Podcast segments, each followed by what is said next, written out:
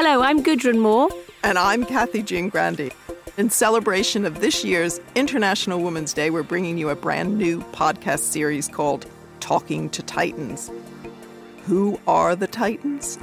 There are seven leading women academics from UCL who are challenging your idea of what a Titan is. There is still rarely a week goes past when I don't think to myself, oh God, someone's going to find me out now.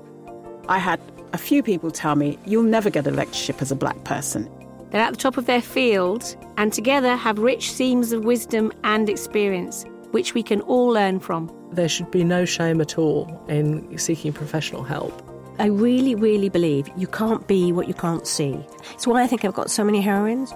We'll be discussing topics including mental health, sexual harassment, grief, and motherhood. There is a guilt. A lot of my friends can rattle off, for example, when their children took their first steps. I can't remember and how they beavered away balancing these challenges and at the same time their careers. The challenge that many women have is the question of agency, is knowing, feeling like we have some agency to act in the world and to make change.